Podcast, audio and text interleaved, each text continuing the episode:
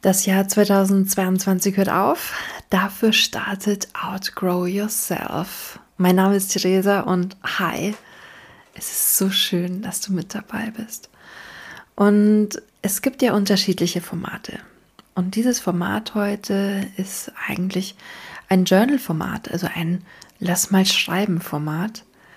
Und bevor wir aber mit Journaling anfangen, starten wir mit was ganz was anderem weil man kann eigentlich erst mit was Neuem starten, wenn man mit alten Dingen abschließt. Wie kann man mit alten Dingen abschließen? Boah, ganz schön schwierig. Deswegen heute mal eine andere Herangehensweise. Vergebung. Und jetzt reflektier mal für dich selber, wenn das Wort Vergebung in deinem Kopf aufploppt. Was kommt dann? Was für Empfindungen kommt da? Was passiert in deinem Bauch? Was macht dein Herz? Fängst du an zu schwitzen, fängst du an wütend zu werden und denkst, ah. So war es bei mir ganz, ganz lang und ist es auch immer wieder, denn ich bin definitiv nicht die heilige Theresa, ich bin nur die Theresa und durch und durch menschlich und voller Emotionen.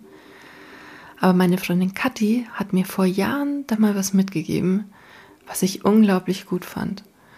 Es ging zwar um den ganzen anderen Kontext, es ging um ein ätherisches Öl, mit dem Namen Forgive, also Vergebung. Und ich konnte damit überhaupt nichts anfangen, weil ich mir dachte so, hä, tue ich das schon vor ein Gespräch hin? Oder warum, wieso, weshalb? Oder wenn ich jemanden bewusst vergeben möchte. Und die Kathi hat dann gesagt, nee, sie tut es hin, wenn sie selbst nicht so streng zu sich sein möchte, wenn sie sich selbst vergeben möchte.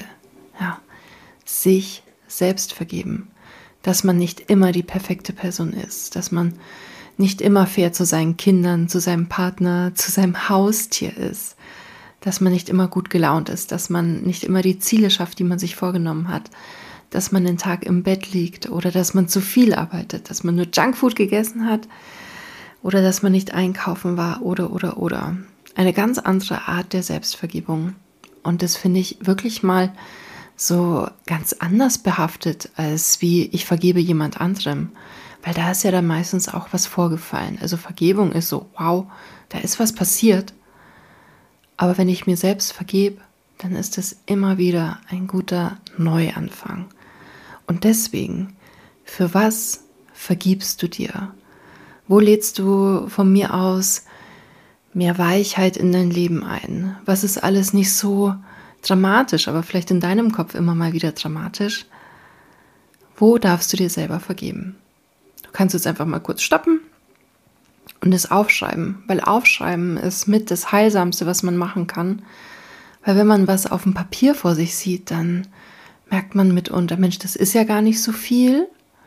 Weil oft sagt man ja, boah, ich habe so viel im Kopf und das, das, das zu tun und oh, ich weiß gar nicht, wo ich anfangen soll. Und dann schreibt man sich eine Liste und bemerkt, ah, ist ja gar nicht so viel. Und so geht es uns auch häufig mit Emotionen, dass man endlich mal eine Emotion ordentlich benennen kann. So dieses Ich bin wütend oder ich bin enttäuscht, das ist so ganz allgemein und entschuldige für den Ausdruck fast oberflächlich. Denn Oberflächlichkeit gibt es eigentlich nicht. Aber wenn man mal nachforscht, Mensch, warum bin ich denn jetzt so enttäuscht? Und ist es wirklich die Enttäuschung oder bin ich wütend auf mich, weil ich etwas nicht so gut kommuniziert habe? Oder, oder, oder.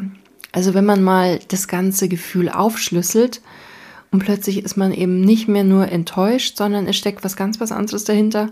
Man kommt von A nach B zu C und ist dann plötzlich bei X angekommen und merkt, ist ja gar nicht so schlimm und hat meistens dann auch schon seinen, seinen Lösungsweg einfach parat. Deswegen Nimm dir kurz Zeit.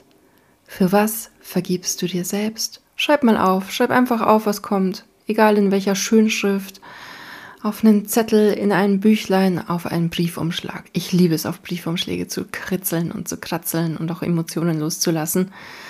Man kann das Ganze natürlich aufheben, man kann es danach aber auch einfach zerknüllen oder verbrennen oder sonst wie. Hauptsache, du hast es mal aufgeschrieben.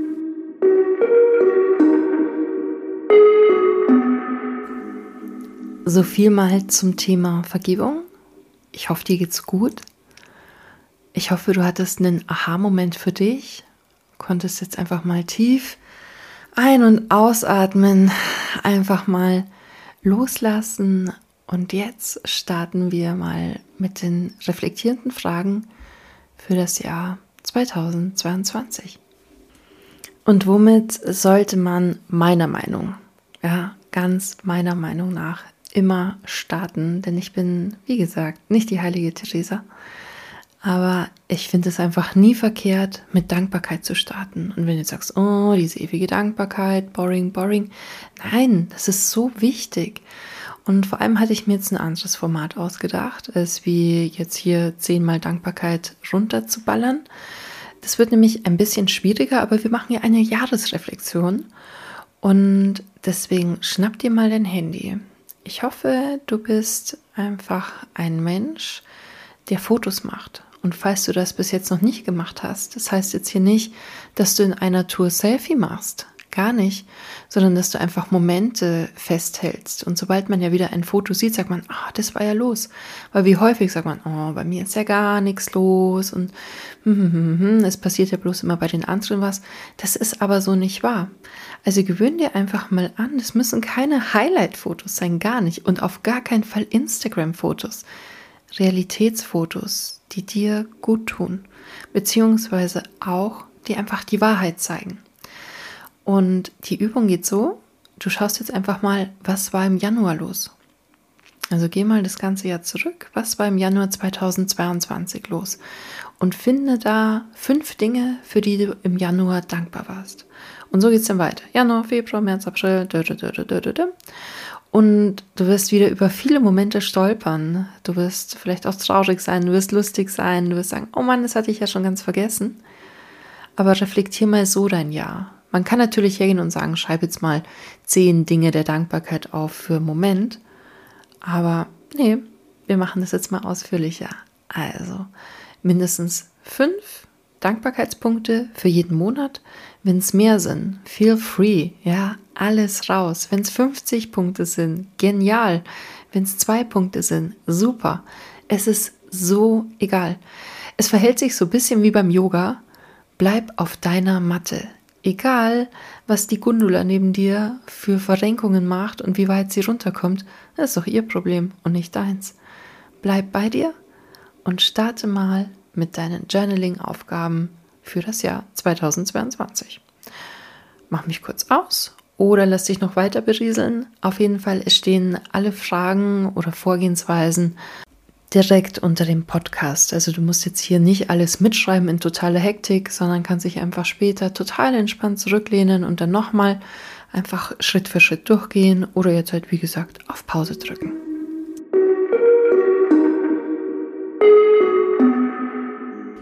Jetzt sind wir doch schon langsam richtig warm. Erst Vergebung, dann Dankbarkeit. Mal wieder durchatmen, Schulter lockern. Ich merke das auch immer, wenn ich viel schreibe, so wie sehr ich meine Schulter hochziehe. Also locker machen. Und jetzt starten wir mit ja, den reflektierenden Fragen. Und das ist ja immer eine Auslegungssache.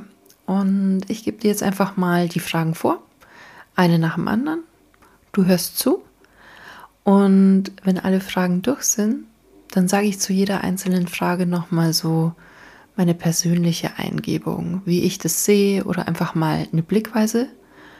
Und es ist gut möglich, dass du es total anders siehst oder dass du sagst, ey, die Theresa, die hatte doch ein bisschen recht. Lass dich einfach mal drauf ein und wir starten mit Frage Nummer 1.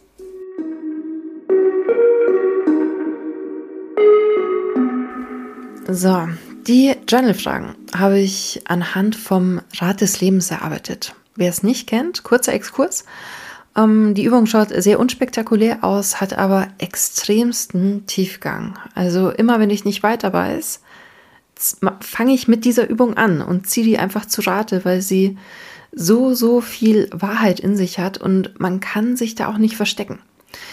Es ist ein Kreis, der in acht Kuchenstücke unterteilt ist und jeder dieser acht Kuchenstücke hat einen anderen Teilbereich deines Lebens. Also es ist jetzt von mir aus Gesundheit und die Arbeit und die Finanzen und Freunde und die Liebe und die Freizeit und noch ein paar wenige mehr.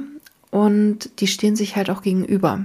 Also man kann sich mal ganz kurz vorstellen, wenn ich wenig Freizeit habe, dann bin ich logischerweise viel in der Arbeit. Ist das gut, ist das schlecht? Und dann kann man halt nochmal prozentual reingehen. Also wie viel Zeit verbringe ich in der Arbeit, wie viel Freizeit habe ich. Ähm, warum ist das so? Und ist das richtig? Oder wenn man plötzlich merkt, hey, manche Teilbereiche, da bin ich ja noch gar nicht drin, zum Beispiel Spiritualität oder persönliche Weiterentwicklung. Und das einfach mal so vor Augen zu haben, ist sehr, sehr heilsam und auch gleichzeitig ein richtiger Arschtritt. Anhand von diesen Sachen habe ich auf jeden Fall die Journal-Fragen mal mit konstruiert und wir starten mit Gesundheit. Ja, die Gesundheit. Solange es einem selber gut geht, ist das alles nicht so ein Drama. Deswegen Frage Nummer eins. Wie geht's dir? Wenn es jetzt schon bei dir Bauchweh macht und du weinen magst, dann geht's dir nicht gut. Wenn du sagst, ach, mir geht's super. Wirklich? Hey, Glückwunsch, voll schön. Frage Nummer zwei. Wann warst du das letzte Mal beim Arzt? Wenn ja, für was warst du beim Arzt? Schreib mal auf. Sei es jetzt hier für Vorsorge oder beim Zahnarzt oder Mensch, ich hatte eine Erkältung und habe mich durchchecken lassen. Und wenn nein, warum warst du denn nicht beim Arzt? Wovor hast du Angst? Wovor drückst du dich? Kann ja alles Mögliche sein, von mir aus eine Vorerkrankung in der Familie und ja, man mag es dann einfach nicht wissen, ob man da auch mit betroffen sein könnte. Ist das der richtige Weg? Ja, nein, vielleicht. Bitte kreuzen Sie an. Und die letzte Frage dazu. Was mache ich denn aktiv für meine Gesundheit? Also sprich, ich esse bewusst, ich gehe zum Sport, ich dehne mich, ich gehe spazieren, ich nehme Nahrungsergänzungsmittel. Was tust du aktiv für deine Gesundheit?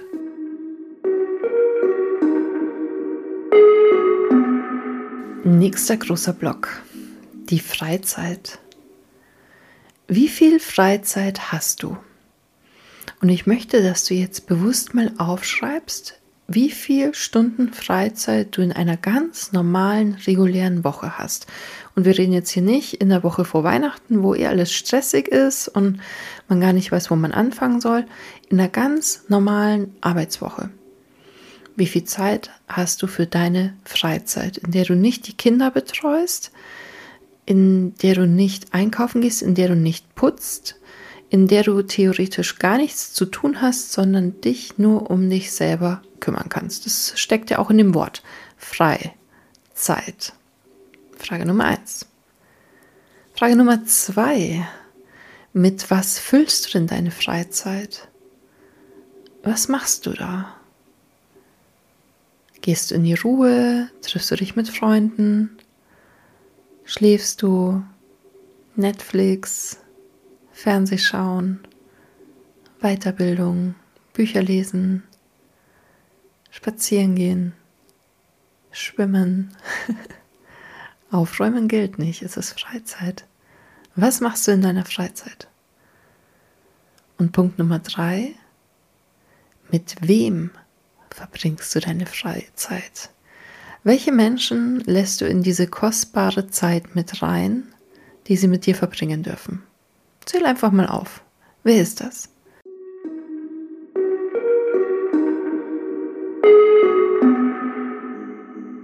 Nächster Abschnitt. Riesengroß, sehr philosophisch und darauf wird es nie die richtige Antwort geben, sondern nur das, was dein Herz und dein Bauchgefühl dir zu sagen hat. Es ist die Liebe. Oh mein Gott, die Liebe. Wie kitschig, wie romantisch. Über die Liebe darf man so viel lernen im Lauf seines Lebens. Es ist ernüchternd, es macht Schmetterlinge im Bauch, es macht so viel mit einem. Deswegen drei kleine Fragen, die doch sehr groß sind für die Liebe. Was ist für dich selbst die Liebe? Wie definierst du Liebe? Ich kann dazu gerade gar nichts sagen. Denn das ist so schwierig. Die Liebe ist ein ganz warmes Gefühl im Bauch. Das ist so der heiße Kakao mit Sahnehaube, der einen lang warm macht. Oder Kartoffelsuppe. Schöne Vergleiche. Und ich habe gerade nicht Hunger. Aber so ist die Liebe. Die Liebe ist nicht nur unbedingt Schmetterlinge haben und nicht mehr essen können und nur auf Zehenspitzen durch die Bude hüpfen, sondern irgendwie so ein warmes, zufriedenes Gefühl im Bauch. Schau, jetzt habe ich doch was geschafft. Zweite Frage. Kannst du Liebe annehmen? Ich tue mir damit so schwer. Und ich bin wirklich am Suchen, warum das so ist. Was ist bei mir passiert? Sind es viele Enttäuschungen gewesen, die es definitiv gegeben hat? Oder war es doch was in der Kindheit, so als klassisches Sandwich-Kind? Gott sei Dank habe ich meine Therapeutin. ja, ich gehe in psychologische Betreuung, weil ich einfach sage, boah, ich komme bei so vielen Punkten einfach nicht weiter. Da lasse ich mir doch gern helfen. Bei dem gebrochenen Fuß lasse ich ihn mir doch auch gipsen. Und vielleicht kann mir diese fantastische Dame dabei helfen. Ich bin überzeugt. In erster Linie muss man sich immer selber helfen, aber oft braucht man einfach mal einen Stupser von außen, der sagt, hey, ändere doch mal deine Perspektive. Also, kannst du Liebe annehmen? Ich bemühe mich. Punkt Nummer drei. Gibt es die große Liebe? Oder ist sie nur eine Illusion? Wenn ich an große Liebe zurückdenke, verbinde ich das vor allem mit viel Herzschmerz aber gleichzeitig auch mit den Gefühlen, die ich hatte und die so selten in anderen Beziehungen aufgetaucht sind. Aber tut dieses Himmelhochjauchzen zu Tode betrübt gut? Wenn man aber manch alte, alte Paare, also die jetzt wirklich 40 Jahre zusammen sind, so diese alten, schrumpeligen Omas und Opas anschaut, die auf dem Sterbebett des anderen noch sagen, ich hätte so gern mehr Zeit mit dir verbracht dann finde ich doch, es gibt die große Liebe. Aber ob man das Privileg hat, sie zu finden und sie dann auch anzunehmen und sich nicht selbst zu sabotieren, einatmen, ausatmen. Die Liebe, echt nicht so leicht, aber doch wunderschön.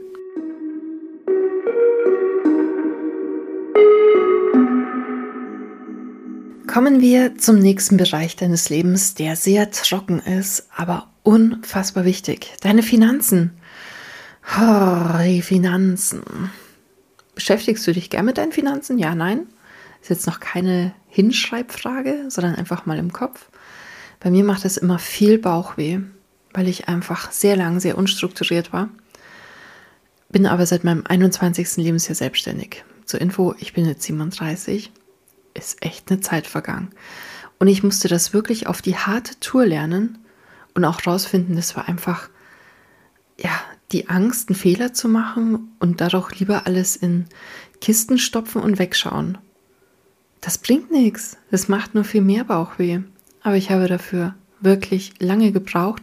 Und ein wichtiger Hinweis, es ist nie verkehrt, die Steuerberaterin oder Steuerberater zu wechseln, wenn man sich nicht wohl und nicht angenommen und vor allem nicht verstanden fühlt. Ich habe ein Jahr gebraucht, diese Kanzlei zu wechseln. Bescheuert, ja. Aber das sieht man immer im Nachhinein. Aber das gebe ich dir jetzt hier an dieser Stelle mit. Wenn dein Steuerberater dir nicht erklären kann, worum es geht, was wichtig ist, ähm, oder wo auch einfach mal zwischendrin sagt, ey, mach dich locker, es ist nur Geld, wir bekommen das hin, dann wechsel. Es gibt so viele andere Steuerkanzleien. Du musst ja nicht mal selber vorstellig werden. Du kannst einfach sagen, liebe Leute, ich kündige euer Verhältnis zu mir und äh, bitte schickt die Ordner von A nach B. Ciao, Kakao. Mehr ist es nicht. Ihr enttäuscht damit niemanden, außer wenn ihr es nicht macht, euch selber. Wichtige Lebensinfo von mir für dich. Und jetzt Jetzt kommen die Fragen zu den Finanzen. Hast du deine Finanzen im Griff? Hm? Müssen wir jetzt gar nicht weiter eingehen, weil ich habe es eigentlich schon im Vorfeld so ein bisschen mal abgeholt. Zweite Frage. ein Test. Wie viel Geld hast du auf deinem Konto? Oder auf deinen wichtigsten Konten? Ich musste mir da jetzt selbst an die Nase fassen. Bei meinem privaten Konto wusste ich es, bei meinem Geschäftskonto wusste ich es, ähm, bei meinen Anlagesachen wusste ich es nicht. Aber weil ich das einfach in der Hinsicht weggeschoben habe, dass ich dann einen mega guten Berater habe, wo ich weiß, so und so viel Geld geht von meinem Konto jeden Monat weg, wo da reinfließt und der Rest macht der Harald. Ja, Harald, du machst es schon. Vielen Dank. Oh, jetzt werden bestimmt manche sagen, oh, das kannst du doch so nicht machen. Es ist immer noch besser, als wie gar nichts zu machen. Und diesem Mann vertraue ich blind. Wirklich blind. Aber wenn ich jetzt so drüber nachdenke, anscheinend habe ich meine Finanzen doch nicht so im Griff. Ja. An die Nase gefasst, werde ich mich drum kümmern und mich ein bisschen mehr reinfuchsen, aber trotzdem diesem Mann blind vertrauen, aber vielleicht mal wieder nachfragen, welches Depot hier gut ist oder ob man es nicht auch nochmal anders streuen soll oder oder oder. Schaut, ich habe auch wieder was dazugelernt. Und deswegen die letzte Frage, weil Finanzen ist ja nicht nur Geld, sondern auch Versicherungen. Bist du gut versichert? Bist du überversichert? Bist du unterversichert? Fühlst du dich bei deinem Versicherungsberater gut? Bei deiner Beraterin gut? Ähm, hast du eine Arbeitsunfähigkeitsversicherung? Ich finde, das ist mit einer der wichtigsten Versicherungen, die man überhaupt haben kann. Merke ich gerade bei zwei super engen Freunden. Das ist mega wichtig. Es reicht ja schon, wenn du auf dem Weg zur Arbeit einen Autounfall hast. Und plötzlich kannst du nicht mehr deiner Arbeit nachgehen. Es war bei mir auch ein Thema, als ich vor zwei Jahren meinen Arm plötzlich nicht mehr bewegen konnte. Es ging gar nichts. Es war der brutalste Tennisarm meines Lebens. Und ich habe über ein halbes Jahr gebraucht, um meinen Arm wieder so hinzubekommen.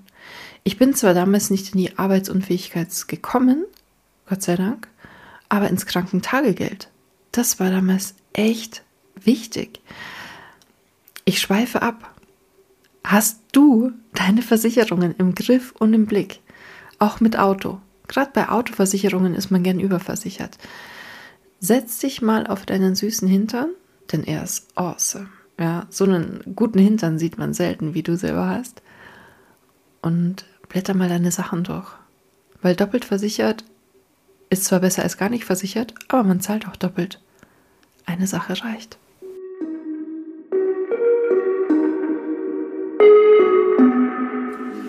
Der nächste Part ist etwas, was man gerne vergisst, obwohl man ständig da ist.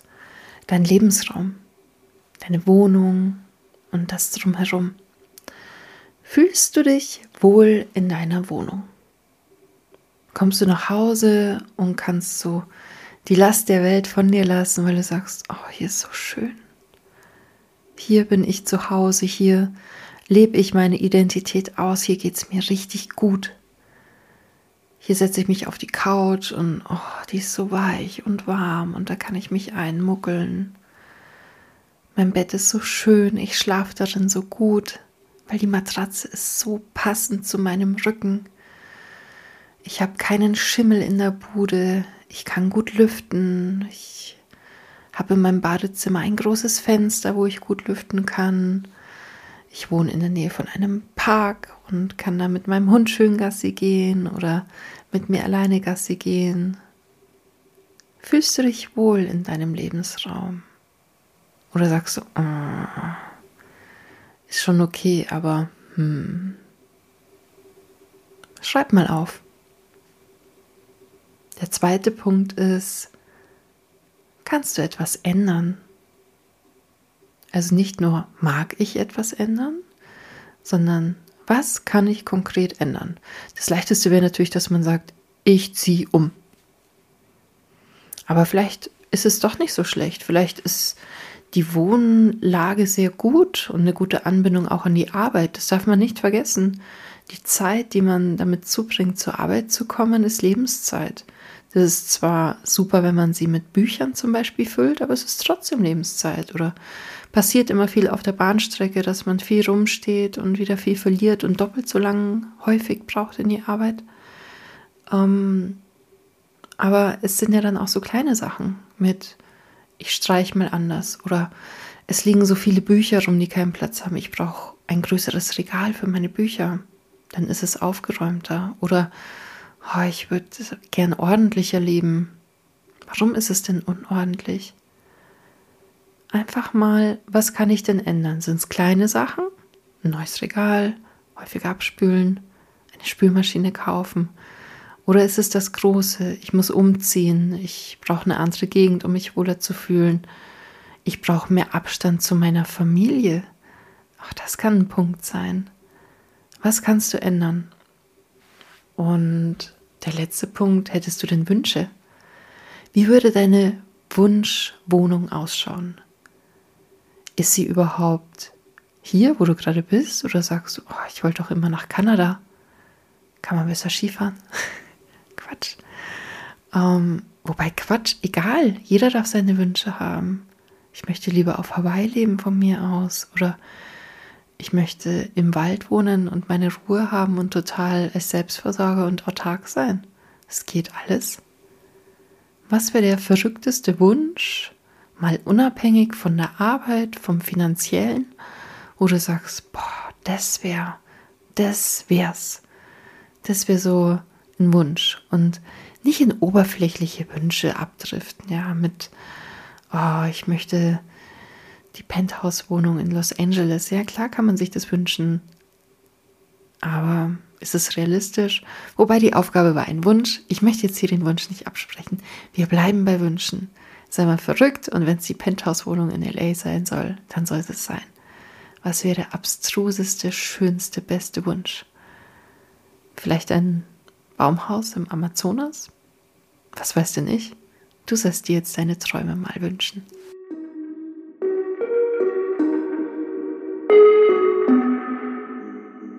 Jetzt wird es wieder sehr fachlich und doch emotional. Es geht um den wirklich sehr großen und sehr wichtigen Bereich deines Berufs.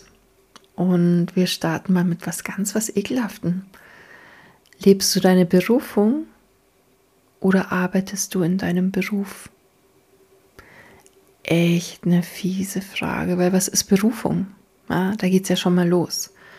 Grundsätzlich kann man vielleicht sagen, gehst du in die Arbeit und sagst, yes, das, das taugt mir so, ich gehe nach Hause und muss nicht auf die Arbeit schimpfen. Das ist schon mal ganz, ganz wichtig. Man kann natürlich nicht jeden Tag nach Hause gehen und sagen, oh, es war so toll, yeah. Es geht nicht. Aber es sollte maximal 10% sein, dass ich auf die Arbeit schimpfe und die anderen 90% sollten so sein, ja, war gut heute in der Arbeit, hat Spaß gemacht. Ich bin zwar müde oder ganz schön kaputt, aber es hat Spaß gemacht. Es waren nette Leute da, ich habe was erreicht, es war befriedigend. Und es ist ganz egal, welchen Beruf man hat. Wenn ein Beruf Befriedigung bringt, dann geht es doch schon hier in die richtige Richtung. Wobei Berufung ist natürlich nochmal so dieses mitunter höher angeordnete, ganz schön schwierig. Berufung ist so, das helle Licht scheint auf einem und ah, aber vielleicht ist es sind ja dann auch wieder die kleinen Dinge. Vielleicht ist eine Berufung ein Ehrenamt. Viele, viele Impulse in einem kurzen Satz. Und deswegen lebst du deine Berufung oder arbeitest du in deinem Beruf? Und beides ist voll in Ordnung. Nächste Frage. Gehst du gerne in die Arbeit? Klar, man steht nicht jeden Tag himmelhoch jauchzend auf und sagt, ja, yeah, endlich darf ich in die Arbeit gehen. Aber grundsätzlich, die Arbeit ist voll okay, da gehe ich gern hin. Wie schaut es bei dir aus? Hast du Bauchweh, wenn du in die Arbeit gehst? Nicht gut. Macht's dir die Kehle zu, dass du gar nichts mehr reden möchtest? Nicht gut und nicht normal. Also, gehst du gerne in die Arbeit? Dritte Frage. Hast du gute Kollegen? Kannst du dich auf deine Kollegen verlassen? Hol nicht deine Kollegen ab. Also emotional. Wäre auch cool, wenn sie dich schon zu Hause abholen, aber holen sie dich emotional ab, dass sie sich so nehmen, wie du bist, dass ihr Spaß miteinander habt, dass ihr gut fachlich miteinander arbeiten könnt. Schaffen das deine Kollegen? Schaffst du das? Bist du ein guter Kollege? Boah, das ist ja dann Frage Nummer vier indirekt, aber es ist ja irgendwie Kollegen sind fast wie eine Partnerschaft und sehr ernüchternd. Man sieht ja seine Kollegen mitunter häufiger als wie seinen Partner. Also hast du eine gute Partnerschaft zu deinen Kollegen, dass ihr euch wohlfühlt miteinander, dass man gut reden kann, sei es beruflich, sei es privat. Ist es wichtig, mit seinen Kollegen privat reden zu können? Oh, das sind jetzt echt schon ganz schön viele Fragen. Schreib einfach mal auf, was dir zu deinen Kollegen einfällt. Und wenn dir jetzt nur steht, meine Kollegen sind scheiße, dann müssen wir reden.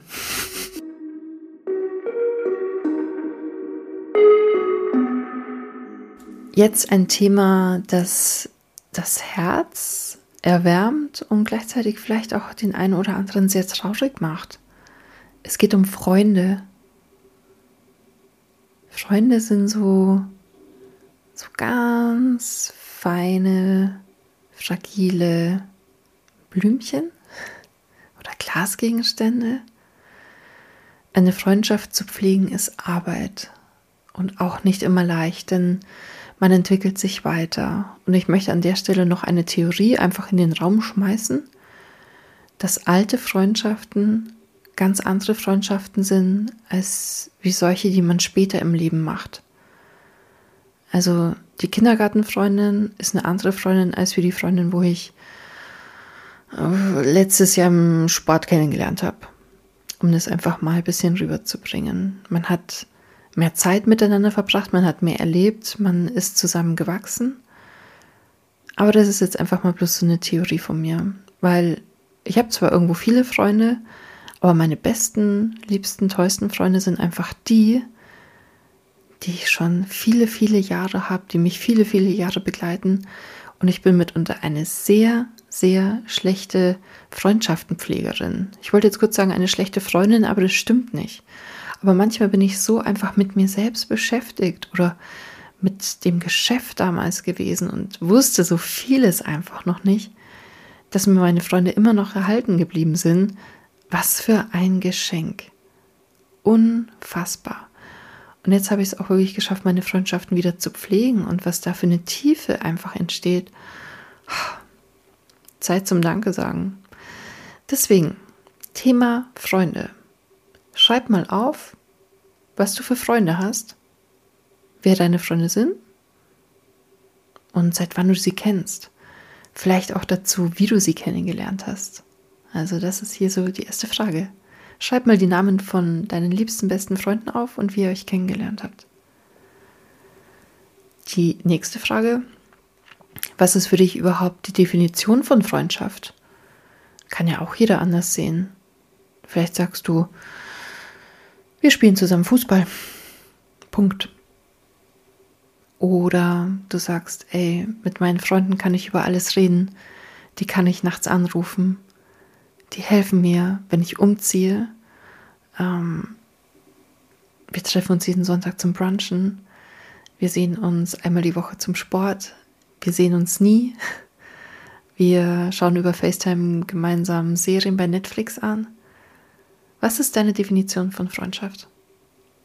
Und als letzte Frage, bist du ein guter Freund? Pflegst du deine Freundschaften? Bist du für deine Freunde da? Hast du ein offenes Ohr? Meldest du dich einfach mal so oder meldest du dich nur, wenn du was brauchst? Bist du ehrlich zu deinen Freunden? Hm? Bist du ein guter Freund?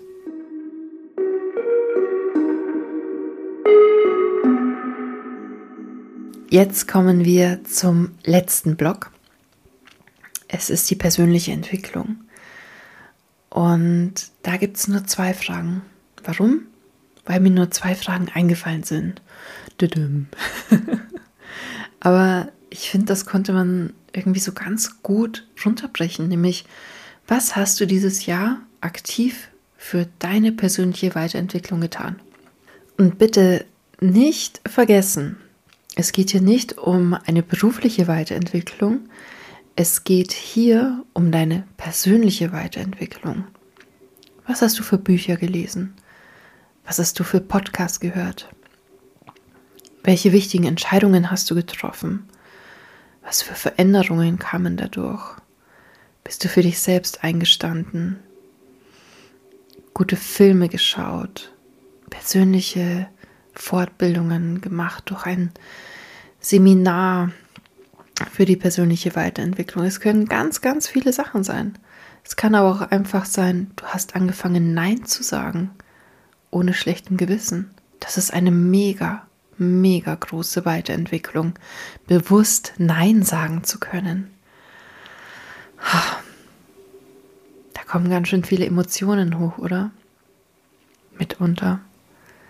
Und wenn du dieses Jahr dich nicht persönlich weiterentwickelt hast, das glaube ich nicht. Oft schaut man erst im Nachhinein zurück und sagt, hups, da ist ja doch ganz schön was passiert. Vielleicht hast du durch ein gutes Buch oder durch einen guten Podcast angefangen, anders Streitgespräche zu führen. Oder eben keine Streitgespräche, sondern mehr Diskussionen. Du hast vielleicht mehr angefangen, für dich selbst einzustehen. Oder wenn du jetzt bei meinen Aufzählungen merkst, oh, das, äh, das mache ich ja alles gar nicht.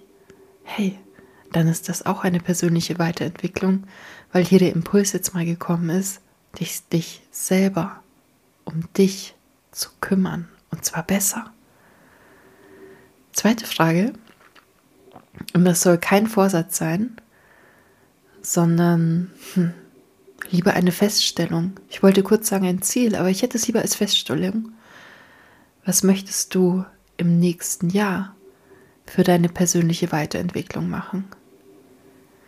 Und ich finde auch mitunter eine persönliche Weiterentwicklung kann zum Beispiel auch ein Sport sein.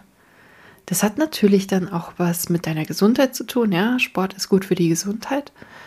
Aber manchmal, nein, nicht manchmal, immer bringt Sport auch eine mentale Reifung mit sich. Nur mal als Gedankengang, weil es gerade in meinem Kopf aufgeploppt ist. Und jetzt haben wir die acht großen Teilbereiche echt gut durchgearbeitet. Durchatmen. Yes.